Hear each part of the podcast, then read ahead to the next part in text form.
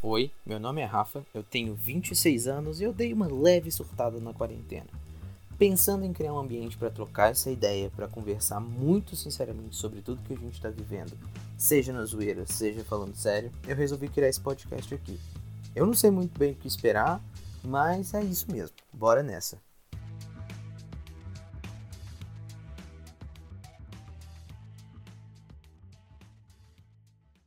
Olá, quarenteners! Estamos aqui mais um, mais um episódio desse podcast maravilhoso.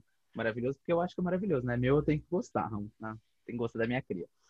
É, e hoje eu tenho uma convidada para lá de especial, porque a gente vai voltar aqui no tema do coronavírus. E, para falar de coronavírus, eu queria trazer para vocês os números atuais do Brasil hoje, dia 19. Os números atuais hoje, dia 19, são: temos 3.411.872 casos confirmados, 2.554.179 recuperados e 110 mil pessoas mortas.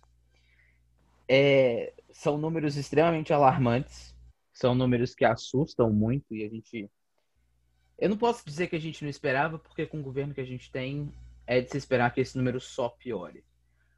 É, felizmente a gente tem alguns, alguns governadores e alguns prefeitos que decidiram ouvir a ciência, né, que é o mais sensato a se fazer, e conseguiram segurar o, esses números por algum tempo. Que é mais ou menos o caso de BH, mas depois eu entro nesse quesito, porque era o caso de BH, não é mais.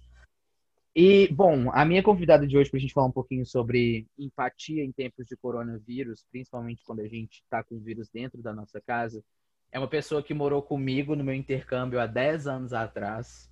Era a mãezona de todo mundo. E é uma pessoa que eu amo demais e que a gente se vê esporadicamente porque a gente mora em, em cantos opostos deste Brasil de meu uhum. Deus. E quem é você, minha convidada? Oi, gente, tudo bem? Amor, que gostoso estar tá aqui. Eu acho que é muito relevante o que você está fazendo.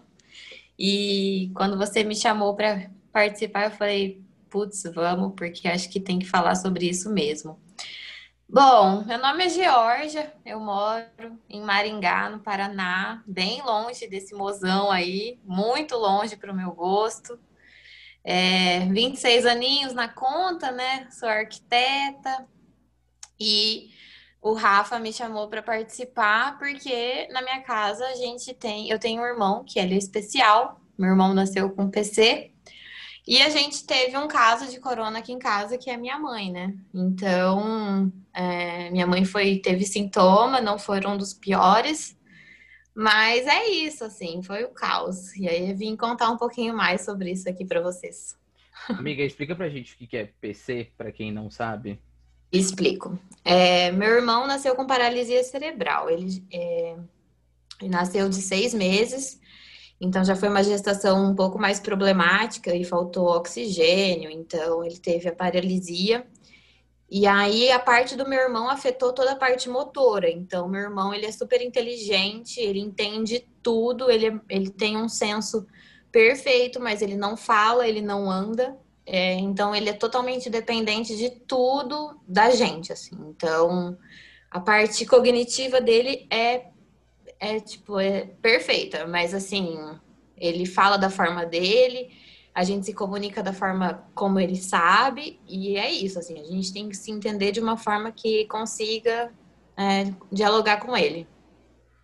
Entendi. E assim como eu, você também teve uma pessoa dentro da sua casa com coronavírus. É... é. E acaba que o seu irmão ele faz parte do grupo de risco, certo?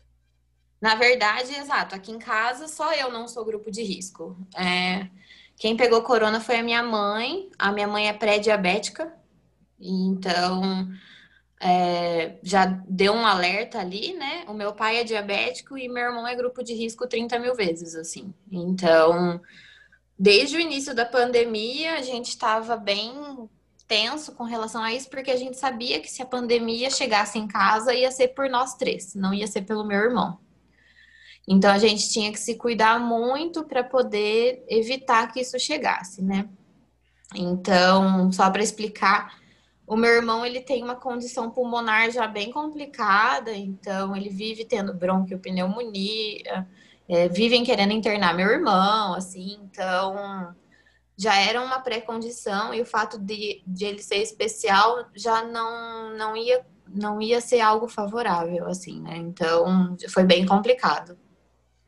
Quando eu não sei como foi em Maringá, porque aqui em BH, não em Minas Gerais, em BH, o prefeito ele, ele decidiu ouvir a ciência e ele fechou a cidade uhum. muito rápido, que fez com que os casos demorassem a crescer. A gente está com uma abertura parcial agora, mas as pessoas parecem ignorar o fato de que ainda existe Mesmo... o vírus.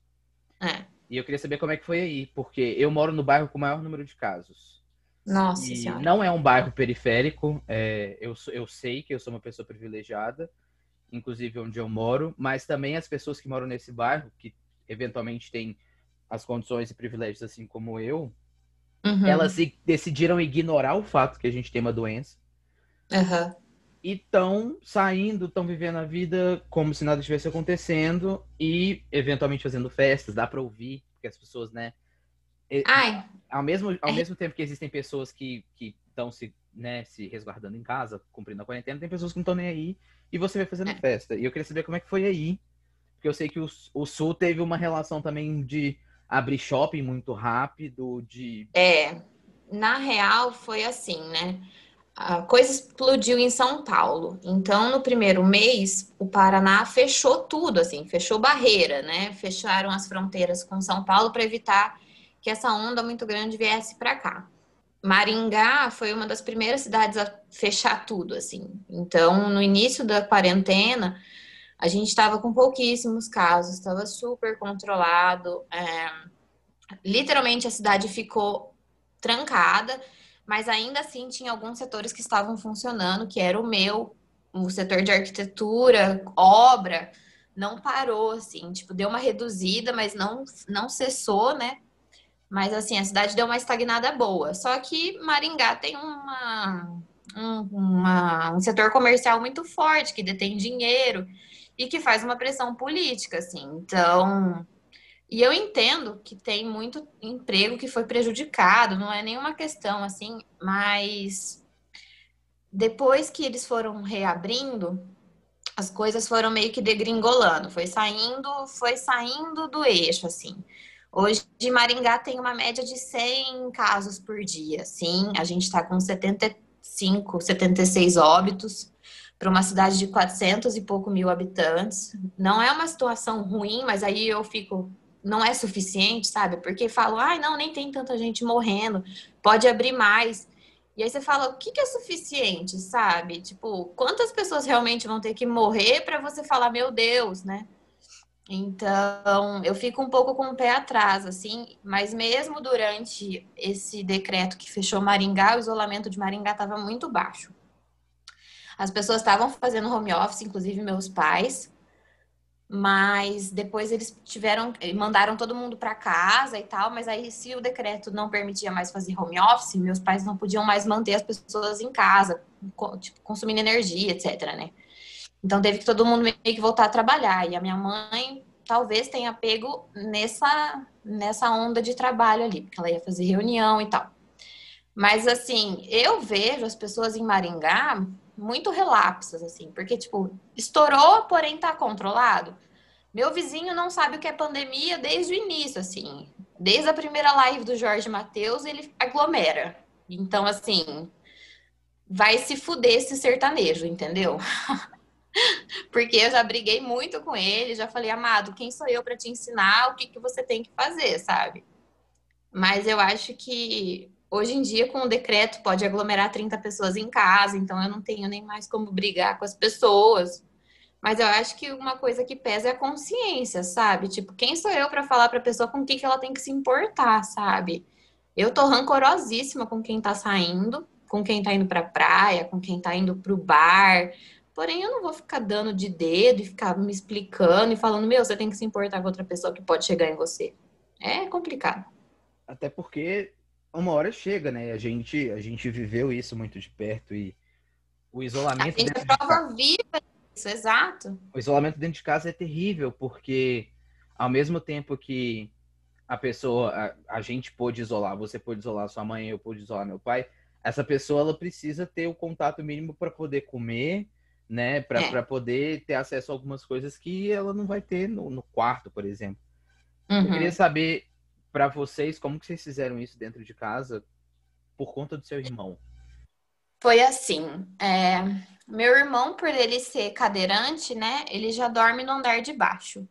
Depois que ele ficou muito grandinho para a gente ficar carregando ele, a gente reformou a casa e fez um quarto bem equipado para ele no andar de baixo, para evitar subir escada. Então, quando a minha mãe, eu, meu pai, minha mãe, a gente dorme tudo no andar de cima. Então, isso já foi um diferencial grande, assim. A minha mãe só ficava no andar de cima, né? É, a gente pegou o quarto de hóspedes e deixou a minha mãe lá, até porque é um quarto que tem esteira, tem uma coisa de yoga, então assim, foi um quarto bem interessante para ela passar a quarentena. Então ela podia extravasar e tal, né? Mas assim, quando quando a, a coisa explodiu aqui em casa, é, foi bem complicado, porque meus pais trabalham juntos, eles são publicitários, eles têm uma empresa. Então, o trabalho que afeta minha mãe afeta meu pai. E aí, quando a minha mãe descobriu, foi um sábado, eu estava trabalhando fora, estava fazendo uma campanha, é, e eu voltei para casa, minha mãe já estava isolada, assim, meu pai estava, tipo, não sabia o que fazer.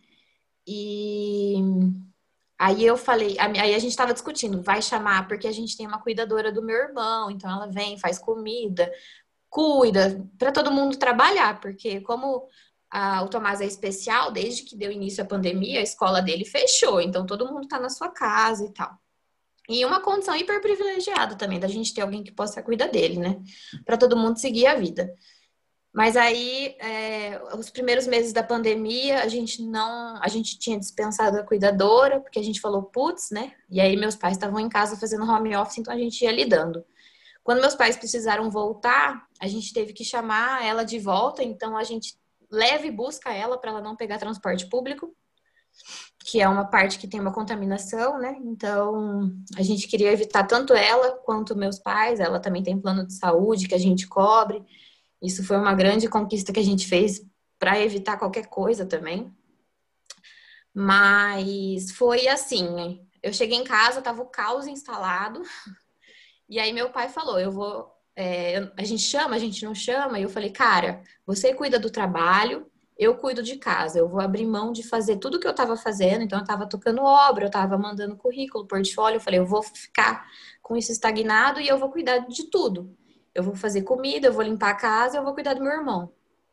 E isso, assim, é um peso já imenso, assim, porque Fazer comida é trampo, cuidar da casa é trampo, tem uma logística imensa do trabalho doméstico que ninguém conta se você não faz mesmo, né? Eu virei a maior embaixadora do trabalho remunerado, assim.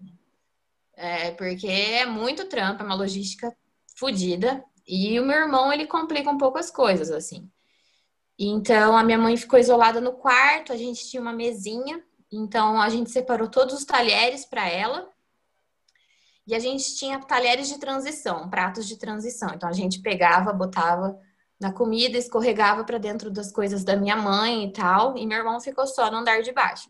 Quem subia e descia para fazer essa transição entre a minha mãe e o, o andar de baixo era eu. Então, assim, eu sempre ia de luva, máscara, porque eu pensei, eu não posso pegar esse negócio, porque eu tô cuidando do meu irmão. E eu tenho que me cuidar porque eu não posso passar para ele. Só que o que ninguém te conta é o medo de você estar assintomático e você falar, eu posso ainda passar essa merda.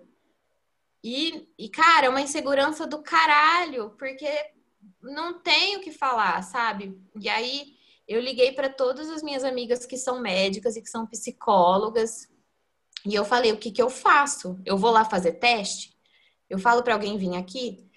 Porque os primeiros dias eu esterilizei a casa inteira, porque eu tava numa noia, que eu falei, meu Deus, a minha mãe relou aqui. É. E aí, lisoforme virou meu melhor amigo. Eu saí esterilizando a casa inteira.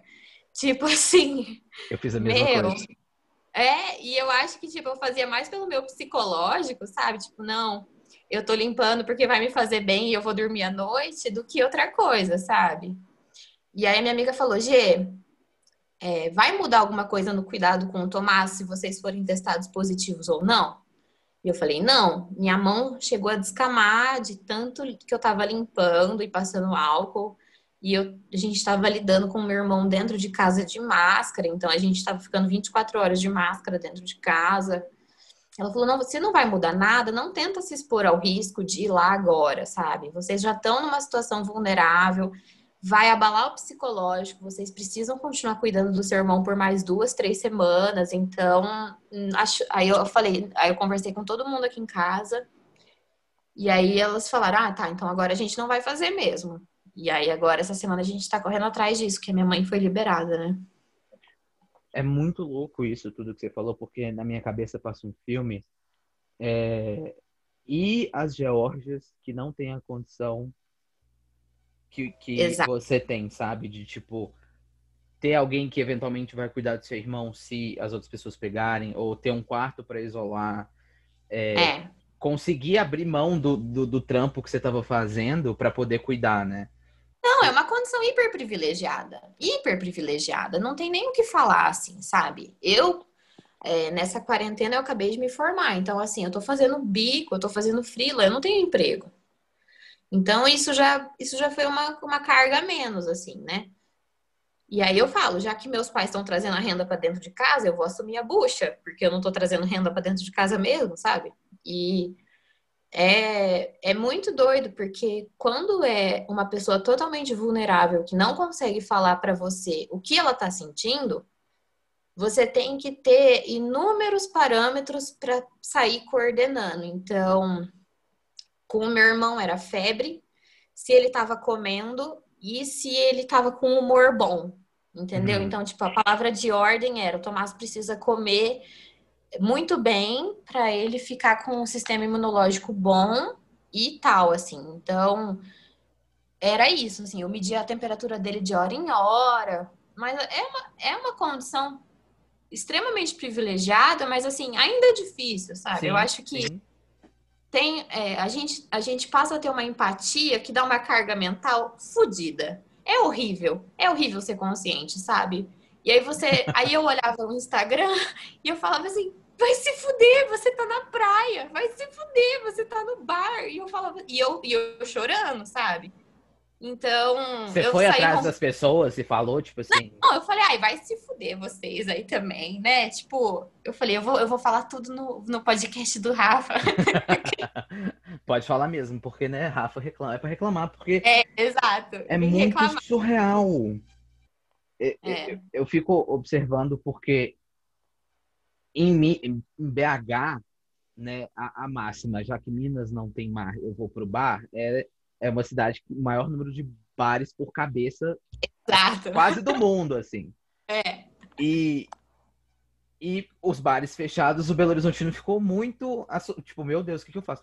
Só que assim, se todo mundo tivesse ficado com o rabo dentro de casa no início, seguir, feito uma quarentena, porque Vamos combinar que não existe uma quarentena. Não existiu uma quarentena como deveria ter acontecido. Não. Ninguém saiu multando quem saiu na rua. É, não, ninguém saiu multando, ninguém ficou em casa.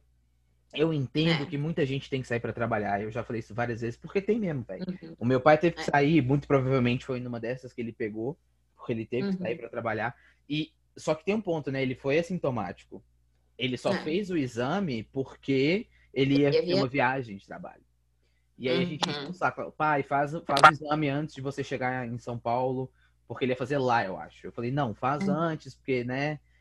E aí ele fez, e aí deu, né, reativo. E a gente já ficou, tipo, putz, beleza. É. Meu pai isolado, eu, minha mãe e minha irmã vamos fazer. E o nosso maior medo era do meu pai pegar, porque o meu pai, ele é hipertenso. Uhum. Então, uhum. a gente ficou muito preocupado. Mas é aquele negócio do assintomático. Será que nós três também somos assintomáticos? Porque uma coisa é você fazer o exame no mesmo dia que o, que o meu pai fez, né? Uhum. Que deu que a gente estava negativo, mas e nos próximos 15 dias? Porque não dá para pagar um exame por dia, um exame por semana. É muito caro. E, é. Né? Não dá para você. É, o exame rápido que a gente tem aqui do lado, porque se for esperar o plano de saúde vai demorar séculos para autorização, para mim tinha que ser rápido e, e, deveria ser uma iniciativa do governo federal de botar um stand e falar, gente, todo mundo fazendo o teste. É, agora, é. Agora, exato. É, ia ser tipo, 750 reais para três pessoas fazerem o teste várias vezes. Uhum. E quem que tem que sair de casa todo dia para trabalhar, porque não tem como fazer home office, porque tem que ir, etc. Faz como? Tem que se expor, sabe? A pessoa É. tem que se expor para poder botar o pão nosso cada dia na casa dela. E isso é. é- é- E, se ver expor e viver na dúvida e não saber. É, Eu acho que não saber é a pior coisa, assim. É horrível, porque durante essas duas semanas eu ficava muito na minha cabeça. Eu dava um espirro, eu já falava, pronto. É. Uma, uma Uhum. engasgada já era coronavírus. E aí eu já ficava. Sabe, Não. será que eu tô passando para outras pessoas? Será que eu peguei? Será que. Né? Agora que eu sou um, um ex-fumante, veja bem, porque a pandemia me fez parar de fumar. Muito bem, amiga. Eu tô orgulhosa de você. Obrigado. Você sabe quantas vezes eu tentei. Exato. É, é muito assustador pensar que também se eu pegasse, e se eu tivesse um Uhum. troço, sabe? Porque a gente viu que existem pessoas jovens, saudáveis, que morreram. É. Então, pra mim, eu também eu tava igual você. Eu acho que eu lembro um dia que eu queimei a- o meu nariz de tanta água sanitária que eu passei na casa depois que meu pai É. foi diagnosticado, porque o meu medo era pegar e sair espalhando. Porque eu já tô num Uhum. bairro que tem o maior número de casos. E não é porque as pessoas do bairro têm que sair para trabalhar, é porque as pessoas não estão nem aí. As pessoas, você vai no É. supermercado, eu não sei se se você chegou a fazer supermercado nesse período, acho que não, porque você estava em casa, né? Na verdade, a gente tá comprando tudo online, assim. Pois é, é, eu não, eu, a gente ia comprar online, mas ia ficar tão caro e o supermercado é do outro lado da rua. Ai, é, tem, aí- tem coisa que pensa. Pois é, e aí eu falei, ah, eu vou, é, eu faço as compras e, e trago o que for preciso e tal. Era desesperador chegar no supermercado e ver que a galera não tava nem aí. A galera põe a máscara, entra no supermercado e põe a máscara no queixo de volta. E aí eu fico É, como- pensando, tipo, e- ela não liga pra vida dela e nem pra de nenhuma outra pessoa, sabe? Ela não É. tá nem aí. É. E como é que a gente pensa em empatia num ambiente desse, sabe? O que, que É. é empatia? Porque Cara, eu acho que é se colocar no lugar do outro, assim, sabe? É, A vida inteira, meu irmão é quatro anos mais novo do que eu, assim. Quando o Tomás era mais novo e ia no shopping, as pessoas ficavam olhando pra ele. E eu não gostava nem um pouco da forma como as pessoas olhavam pra ele. E eu tentava evitar esses olhares, eu andava ou atrás ou na frente, porque eu não queria ver, eu não queria lidar. Até que eu entendi que ele, eu, tinha, eu era responsável em mostrar para as pessoas o quão meu irmão era normal. Então eu andava, aí, aí eu virei a chave, aí eu comecei a andar do meu irmão, então eu beijava, eu cantava, eu falava com ele. Então, assim, eu já tive vários episódios na minha vida que as pessoas eram totalmente incompreensíveis com a situação do meu irmão. E eu já cheguei num mercado com o Tomás, a, a mulher, uma velhinha. Também, né, nem vou entrar nessa questão. Ela olhava pra mim e falava, ele é doente, né? Aí eu falava assim, não. Aí ela falava, ele é. Aí eu falei, não. E nisso, eu, eu discutindo com a mulher e o meu irmão ficando chateadíssimo. Chateadíssimo. Aí eu falei, filha de uma puta, quem é essa desconhecida na fila do pão pra vir aqui falar mal do meu irmão? E ele tá chateado, né? de graça, aí- né, daí? Tipo, chegou lá e achou que podia Pronto. falar. É, escrotíssima. Aí eu, eu dispensei a mulher, virei o Tomás de lado e falei, meu, segura a batata, sabe? Tipo, meu, me ajuda aí a fazer compra, segura a batata.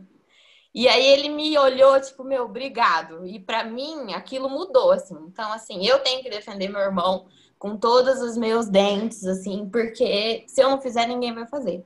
E aí, eu acho que desde o início, assim, eu e meu pai e minha mãe, a gente virou, a gente virou, tipo, norte nesse sentido, assim. A forma como a gente se relaciona com o meu irmão é parâmetro para as outras pessoas lidarem com ele. Porque se a gente vitimiza ele, todo mundo vai vitimizar. Então, assim, a gente tem que cuidar, tem, porém, o Tomás é um adolescente, jovem, né? Então ele tem, ele tem que participar da vida jovem, assim. Meu irmão, ele ama sair, ele ama viajar, ele ama ir no shopping, ele ama andar de carro. E até que a pandemia, no- nesse quesito, fez ele ficar em casa. Então ele teve várias crises de ansiedade. E aí a gente precisou entender. Aí meu pai, que é parte ativa da, da direção da escola, falou: tá todo mundo sofrendo disso, porque tirou do convívio. E aí não tem uma coisa ativa, tipo, ah, eu ainda vou me manter trabalhando e tal, sabe? E aí empatia é isso, assim. Então, tipo, eu e a minha mãe tinha que sair da nossa rotina, que era uma loucura, e ia ler um livro com meu irmão, para ele se ocupar, ia fazer as tarefas da escola. Então, assim, você tá cansado? Você tá cansado, porém você tem que ainda fazer pelo outro, porque ele não vai fazer. E aí o impacto mental disso é imenso, porém, tipo, ninguém te fala que é que é bom, que é massa cuidar dos outros. Tipo assim, é um trampo do caramba. Ainda mais quando a pessoa precisa de você e tal, mas assim, tem que fazer, sabe? Eu acho que é isso, assim, não tem uma outra justificativa. É, existe um amor incondicional, porém é aquela explicação óbvia. Por que você está fazendo isso? Porque se eu não fizer, ninguém vai fazer, sabe? Pois é, e é foda a gente pensar que as outras pessoas têm que pensar isso de desconhecidos. Tipo, é. eu tenho que me cuidar para fulano, ciclano, beltrano que estão na rua não pegarem também. Exato. Só que se fulaninho acha que pode sair, não não ligar e ele, ah, é. eu posso pegar, não sou do grupo de risco, não moro com nenhuma pessoa que é do grupo de risco, não, não, não, não. É muito aquela, é muito egoísmo, bicho. É muito não se colocar no lugar do outro em nenhum é. momento, sabe? Uhum. Eu fico vendo e eu fui atrás de, de pessoas que eu conheço que estavam dando rolê em cachoeira, que estavam saindo para.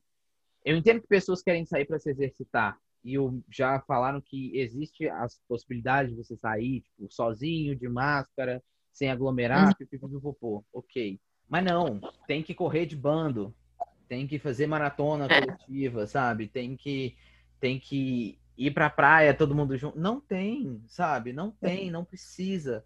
E teve uma coisa que eu fiquei muito chocado que foi é, começaram a fazer os drive-ins aqui em BH há muito tempo, muito cedo. E eu fiquei pensando, tipo assim, cara, por quê? Se alguém precisa. Se uma pessoa que tá nesse drive-in tá com coronavírus, ela vai no banheiro, por maior que seja o cuidado que ela tenha, e vai outra pessoa nesse mesmo banheiro, ou é. sei lá. Porque você não tá completamente isolado dos outros, a não ser que você fique trancado dentro do seu carro. Eu entendo a necessidade, eu não diria necessidade, mas a vontade das pessoas saírem de casa, porque todo mundo tem, é. não, não é só, não são só essas pessoas que saíram. Eu também tô doido para sentar num bar tomar uma cerveja gelada com os meus amigos. Ah, sabe? sim. Tipo, tem cinco meses que eu tô dentro de casa, é, sem uhum. fazer nada disso. Eu tenho um, um, amigo queridíssimo meu que mora a dois quarteirões da minha casa e eu não posso sentar com ele para beber uma cerveja, para conversar, porque ambos temos a noção de que não dá para fazer isso, sabe? É. Porque e se eu passar para ele também e ele passa para a mãe dele, ou passa para uma pessoa no prédio dele, e tem isso também. É. Eu moro num prédio elevador, área comum, maçaneta. É tenso, né? Tipo, por mais que a gente tome conta, e se eu der uma tossidinha aqui, como é. talvez, né? Ou, por exemplo, meu pai, que quando ele saiu para fazer o exame, ele não sabia que ele tava com coronavírus. E se ele pegou em alguma coisa que alguma outra pessoa também pegou. E, sabe, é uma. E aí você entra numa paranoia. E aí eu, graças a Deus, eu tenho condições de fazer terapia. Porque, Amém. Né, você entra num, num, num, num loop muito louco de tipo. É. São vários ICs, né? E são ICs que é. dependem dos outros. É muito difícil depender dos outros. E não, e são ICs que você não tem resposta. E se você pegou anticorpo e você ainda daqui três meses, você não tá imune. Ninguém tá imune. E assim, ah, tá, falou que eu tenho anticorpo. Mas será que tá ativo? Você não tem. Eu liguei para 30 mil médicos, cada um me falou alguma coisa. E aí alguém me falou, não, vida normal. Aí eu questionava, gente, eu não posso levar uma vida normal porque estar com meu irmão não é normal. Nenhum sentido nessa vida é normal, porque eu, Tomás, não, não pode de jeito nenhum, assim, pegar isso. Até que depois que passou uma semana que a minha mãe estava isolada, eu só chorei na minha terapia. Eu só chorava. Ela falava assim: o que, que é seu medo? Eu falava tudo. Meu irmão morrer, meu irmão pegar. Aí eu já gesticulei que, tipo, se ele pegasse, ele não ia ficar internado no, no, no, hospital, porque eu ia internar ele na minha casa, tipo, que louca, entendeu? eu não vou internar ele no hospital, porque ele não pode ficar sozinho, porque a coisa mais triste de pacientes com corona é que eles estão internados sozinhos. E eu falava assim, quem que, é o, quem que vai ser o médico que vai entender o que, que meu irmão precisa? Porque eu convivo com ele há vinte e tantos anos. E aí, ainda mais nesse sentido, assim, o Tomás, ele geralmente, quando é internado, é sempre o caos, porque ele é maior de 18 anos, porém ele tem o físico de uma criança de 15. Então a agulha não serve, o roupão não serve, ele precisa de um quarto sozinho, sabe? É uma treta que ninguém conta. E eu tava, eu tava especulando tudo isso. Eu falei, não, ele vai ficar internado na minha casa, a gente vai pedir o home care da Unimed, a Unimed vai vir aqui na minha casa, vai ficar. E eu, tipo assim, fui pra lua, sabe? Porque eu tava querendo controlar tudo, porque eu falei, ele não pode pegar, e se ele pegar, vai dar merda. Essa era nítida, era uma coisa nítida para mim. Aí a minha médica, a minha psicóloga olhava e falava: Você tem medo de pegar? Eu falava: Tenho, mas eu tenho mais medo de passar. Mas e se você pegar? Aí eu falava assim, ah, eu... aí ela falou, você confia no seu histórico de atleta, né? aí eu falei, não, mas assim, né? Sei lá. Tipo, eu não tô pensando em mim agora, né? Eu é, sou a última não... aqui na fila dos meus pensamentos. Não, a minha, a minha, o mantra da minha terapia é eu preciso cuidar de mim para cuidar dos outros, porque por anos eu negligenciei a minha saúde para cuidar do Tomás. Isso é fato. Primeiro coloca a então, máscara então, eu sei você que... e depois no outro, né? Exatamente, a máscara de oxigênio. Nossa, a minha terapeuta falou a mesma coisa. Primeiro você precisa respirar para depois fazer o outro respirar, né? Exato. Então, assim, eu levo isso muito como mantra, até que nas primeiras semanas eu tomei boom de vitamina C, eu eu tava me alimentando o dobro. Eu não, eu não como muito, assim, mas eu falei, eu não posso ficar doente, não posso, não posso ter cansaço, porque eu tava saindo do meu quarto às oito e voltando onze e meia, meia-noite, assim, quando não dormia na sala para ver se meu irmão tava dormindo. E era o caos, assim, sabe? Eu, eu, eu hoje eu tô cansada porque eu ainda tô me recuperando dessas quase, desses quase 20 dias aí, sabe? Caraca, isso é muito louco, bicho, porque a gente tenta sempre se colocar. E, de novo, isso que você faz é ser muito empático com a situação do seu irmão e com todo mundo que está ao seu redor. E, uhum. e pessoa, as outras pessoas não conseguem pensar nisso, sabe? Até que alguém próximo pegue. E aí a gente vê esses depoimentos, é, seja na TV, na internet, das pessoas falando: ah, é, é, perdi alguém muito querido, que. Tipo, uma menina que, que foi para uma festa, a mãe pegou, isso foi aqui na região metropolitana. É, eu vi isso. Uhum. E a menina tava, tipo, se descabelando. E eu, tipo assim, pois é. é. Então, é muito triste ter que ver uma situação dessa. Eu jamais vou falar bem feito, porque não é bem feito. Não. É, tipo assim... E é uma culpa que você não consegue controlar, cara. Pois é. E aí eu fico pensando, mas assim, foi falta de informação? Será que a gente ainda tá no momento de falta de informação nesse país? Porque uhum. o que mais se fala é sobre o coronavírus e sobre. Mano, fica em casa. Não é que você é. tem que, sabe? Ou se proteja uhum. do jeito que der. E ai, vai me dando um. Porque provavelmente. Eu não sei se eu, se eu tive também, se eu já tô com os anticorpos. E aí eu já. E aí uhum. na minha cabeça. E se eu estiver aqui carregando o vírus e ainda estiver transmitindo, mas sem sintoma nenhum? Porque eu vou ter que é. esperar o resultado do meu pai sair pra gente fazer os próximos exames dentro de casa. E. Uhum. É, eu acho. É muito engraçado porque eu tava usando a máscara como um consolo psicológico. Era tipo assim, eu vou me proteger e eu vou proteger o outro. É, foi muito engraçado o dia que eu tive que passar pano na casa e limpar. O chão tava com poeira.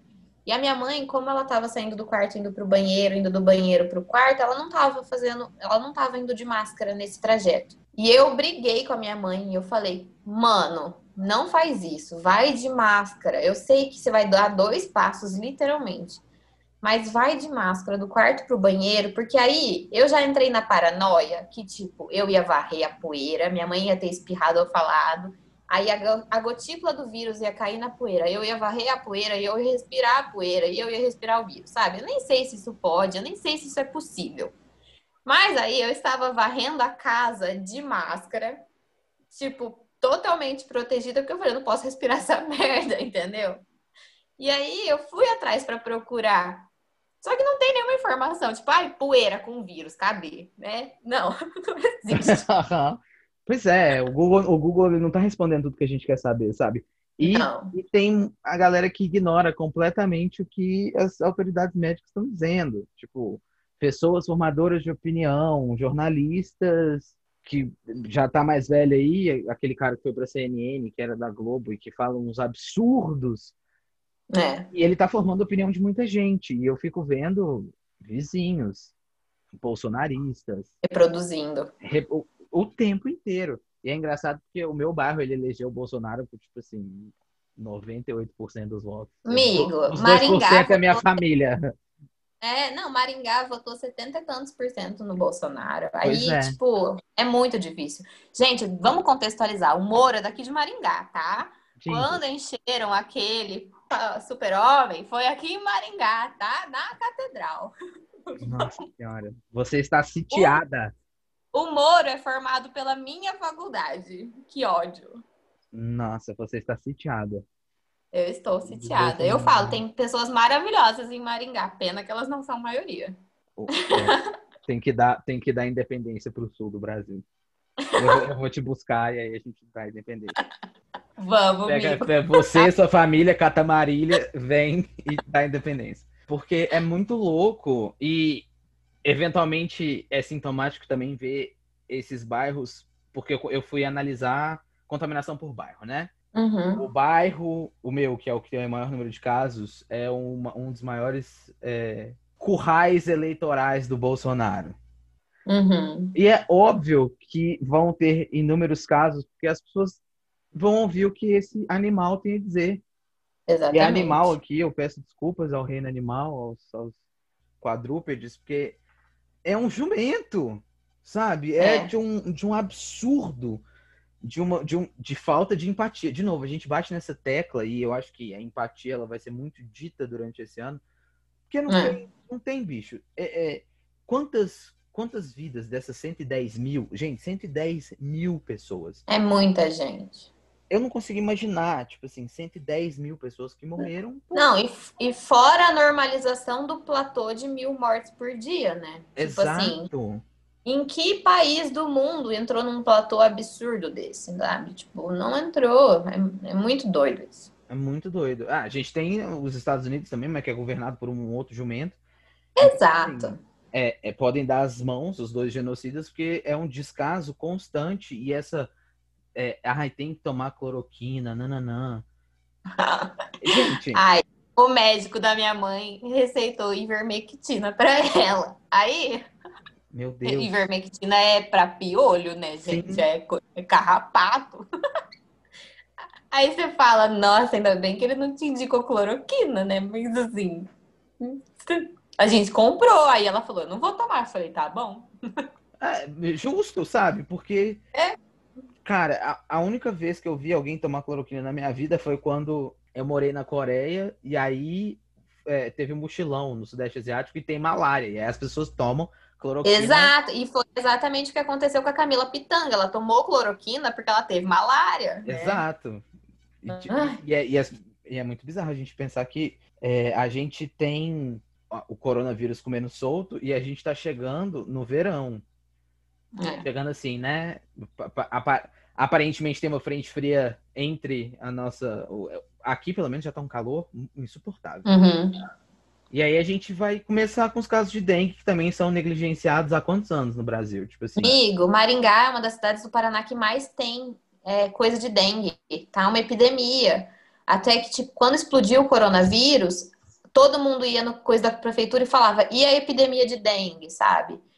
É, o pernilongo, ele tá aí para exterminar o mundo, né? Zika, chikungunya, dengue, sabe? então É. assim, ainda tem que lidar com tudo isso. E, e- E não esquecer, né? Não, pois é, e, e, o meu medo é que as pessoas. Porque muitas pessoas elas estão minimizando os casos de corona com o seguinte argumento. Ah, mas quantas pessoas morreram ano passado com acidente de carro? Coisas completamente impossíveis de serem comparadas. Fatalidade, não é mesmo? Exato, são coisas que não, não se comparam. E É. quando alguém fala, ah, mas morreu mais de dengue, eu viro e falo, mas então tá tudo bem morrer de dengue e, e- e- tá tudo bem Exato. morrer de coronavírus, mas não tá tudo bem. Tá errado a gente não ter políticas que cuidam das duas coisas. Porque, de novo, Exatamente. as pessoas que mais vão morrer de coronavírus e de dengue são pessoas da periferia brasileira. Sabe? E, e, e é bizarro. Lugar que não tem infraestrutura, que não tem esgoto, tá tudo a céu Exatamente. aberto. E é muito doido você ficar repetindo na fucking tecla de que as pessoas têm que economizar água, têm que cuidar do jardim, que não tá tudo bem deixar a piscina lá fazendo criadouro, sabe? Ainda mais assim, tipo, eu moro num condomínio, numa, num bairro de classe ok, assim, tá tudo verticalizando, vários condomínios e tal, assim, hum, palhaçada. E assim, eu e a minha mãe e minha família, a gente se sente isolada num mar de absurdos, assim, porque meu vizinho é fã da cloroquina, a, o Paraná passando pela maior crise hídrica do século e as pessoas varrendo a calçada com água. Então, assim, sim, a gente tem poço artesiano, porém, foda-se, entendeu? Ai, mas tem água. Foda-se. Tem gente passando o dia sem lavar a mão, sem cozinhar a comida, pegando, acordando de madrugada para pegar água, sabe? Então, assim, é muito difícil evidenciar para o outro que ela tem que economizar, porque pelo outro, é só isso. E aí é, é muito chato quem é empático tem que ficar falando, mano, você tem que se importar com isso aqui. E não tem argumento, é só porque tem, entendeu? Tipo, sai da, da sua fucking bolha e do seu fucking umbigo e vai olhar o resto, sabe? Porque é muito triste olhar uma, uma situação que não é a sua e você não ter o que fazer.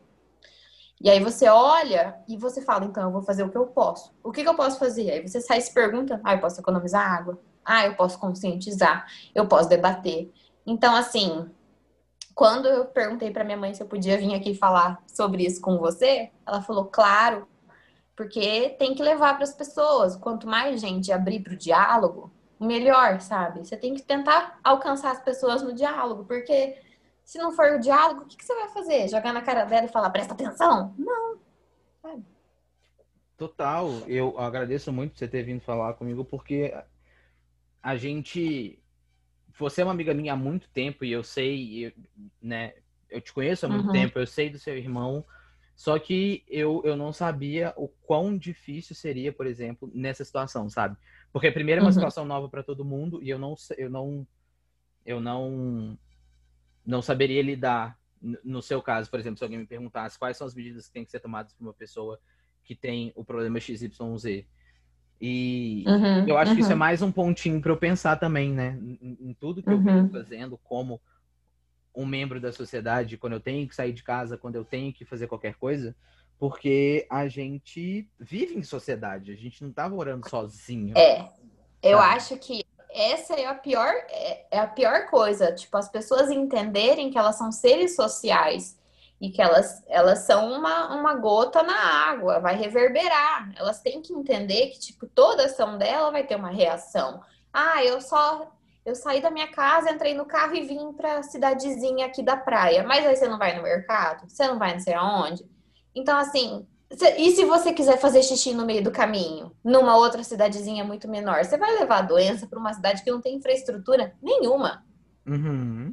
E, assim, as pessoas estão achando que tá tudo bem, sabe? Eu, eu não vou ensinar as pessoas que ter consciência é ok. Tipo, cada um faz isso por si só. Eu não durmo à noite, sabe? Tem dia que eu falo, putz, não dei o meu melhor hoje para combater essa merda, sabe? A gente é uma bosta. É, é foda. E, e, e aquela coisa, né? O que a gente tá esperando o fim, a gente não sabe quando é.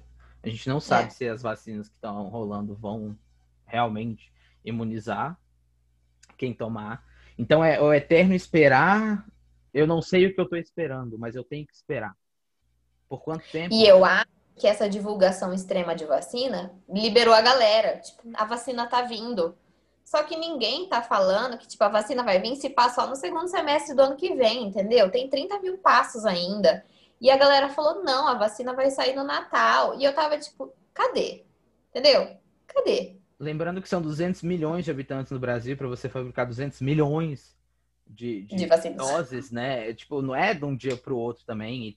tem testes, tem todo um processo aí da biologia e da medicina que eu não faço a menor ideia como funciona, porque eu sou das não, ciências é. humanas.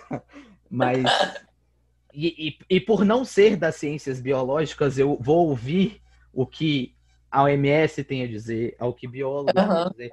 Se o Atila falar que não é para eu sair de casa, eu não vou sair de casa. Eu Grauzinho!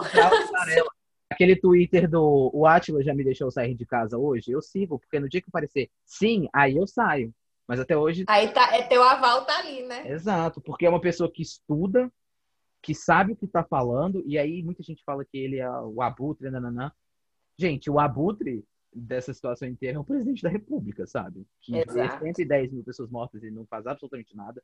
A gente continua sem o ministro da Saúde durante uma pandemia. É.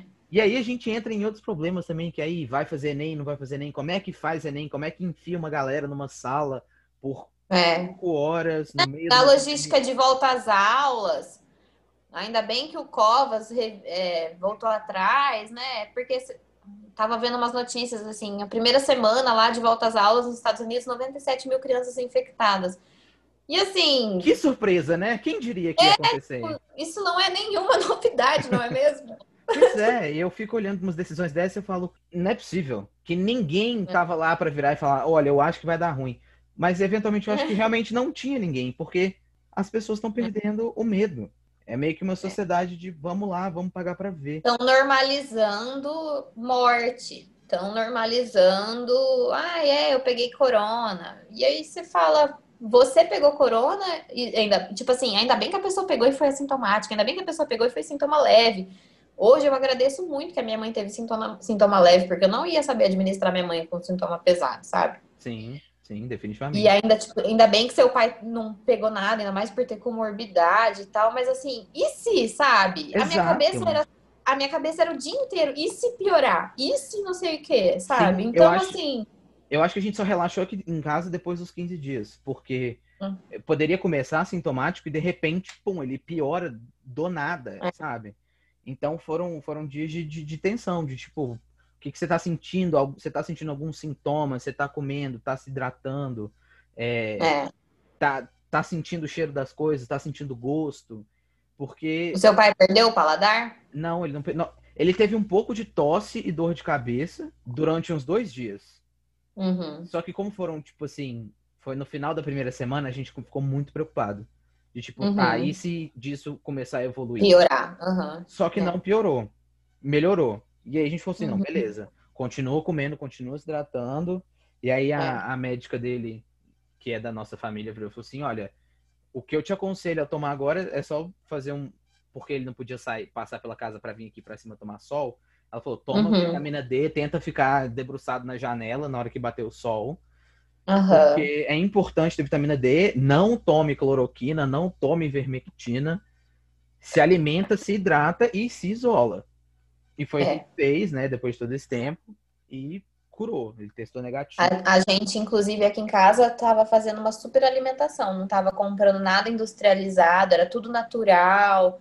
E aí também isso, isso já entra em outra questão. Quem tem dinheiro para cozinhar e fazer natural e não comer industrializado, né? Porque, tipo, eu entendo todos os nutrientes que vêm a partir da comida, assim, isso já, né?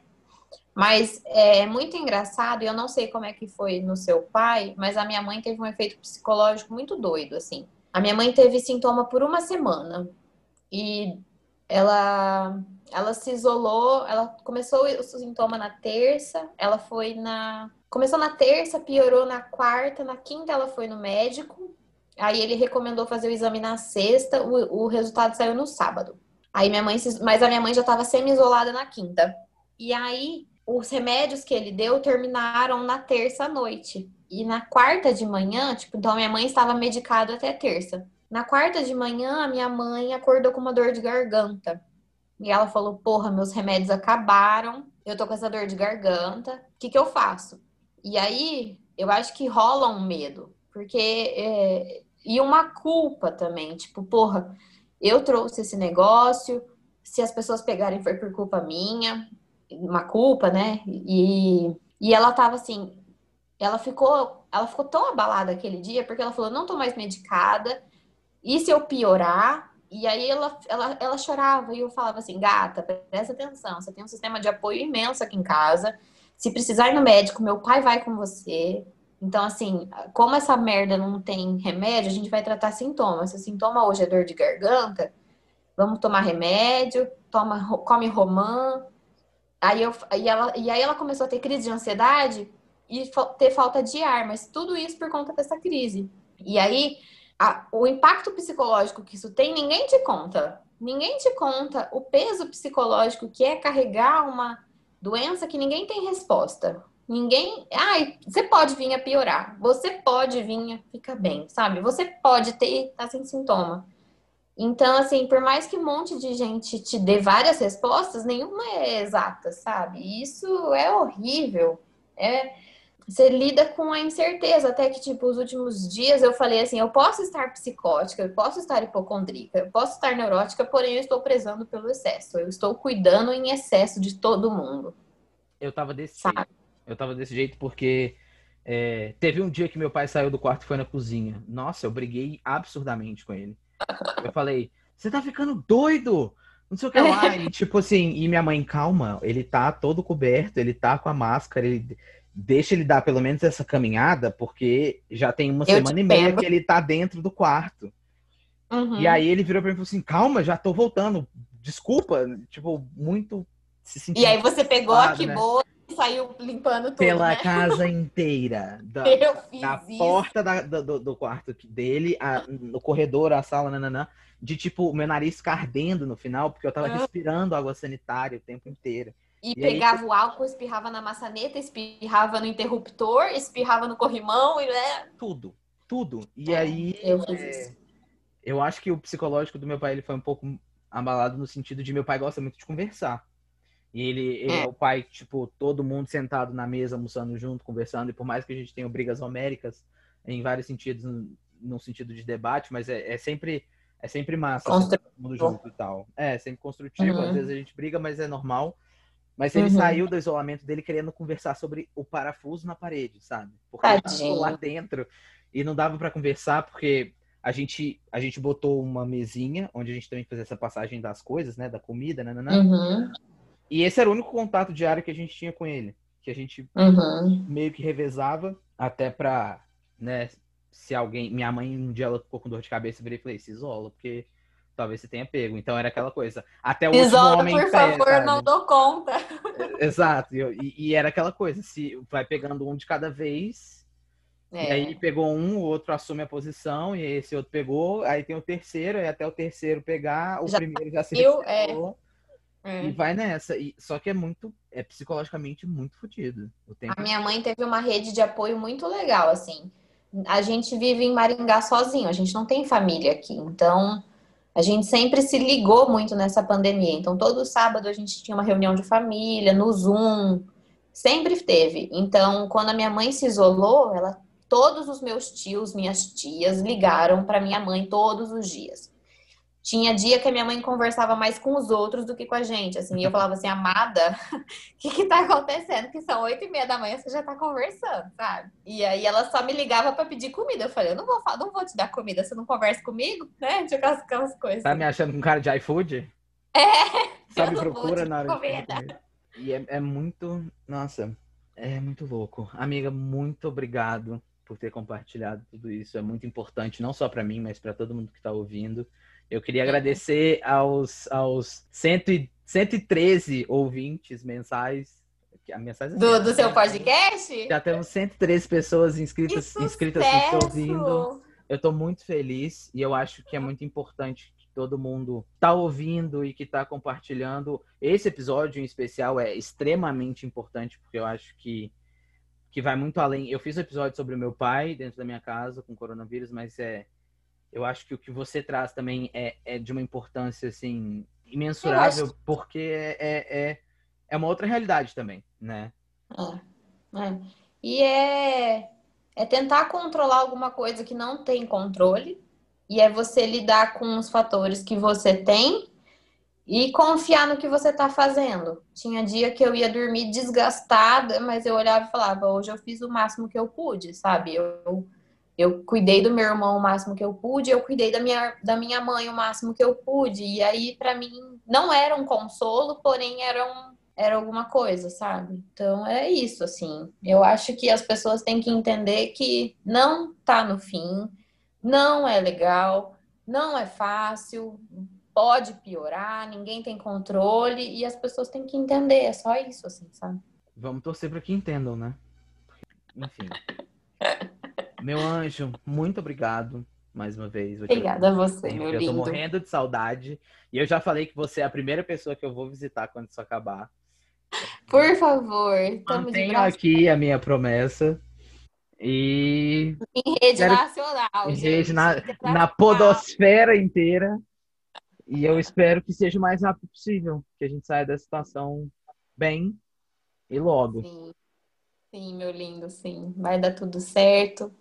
Que todo mundo se cuide, continue se cuidando, né? Usando E- máscara, ficando dentro de casa, lavando a mão. Lavando a mão, é, passando álcool Tudo. e se hidratando, tomando vitamina D.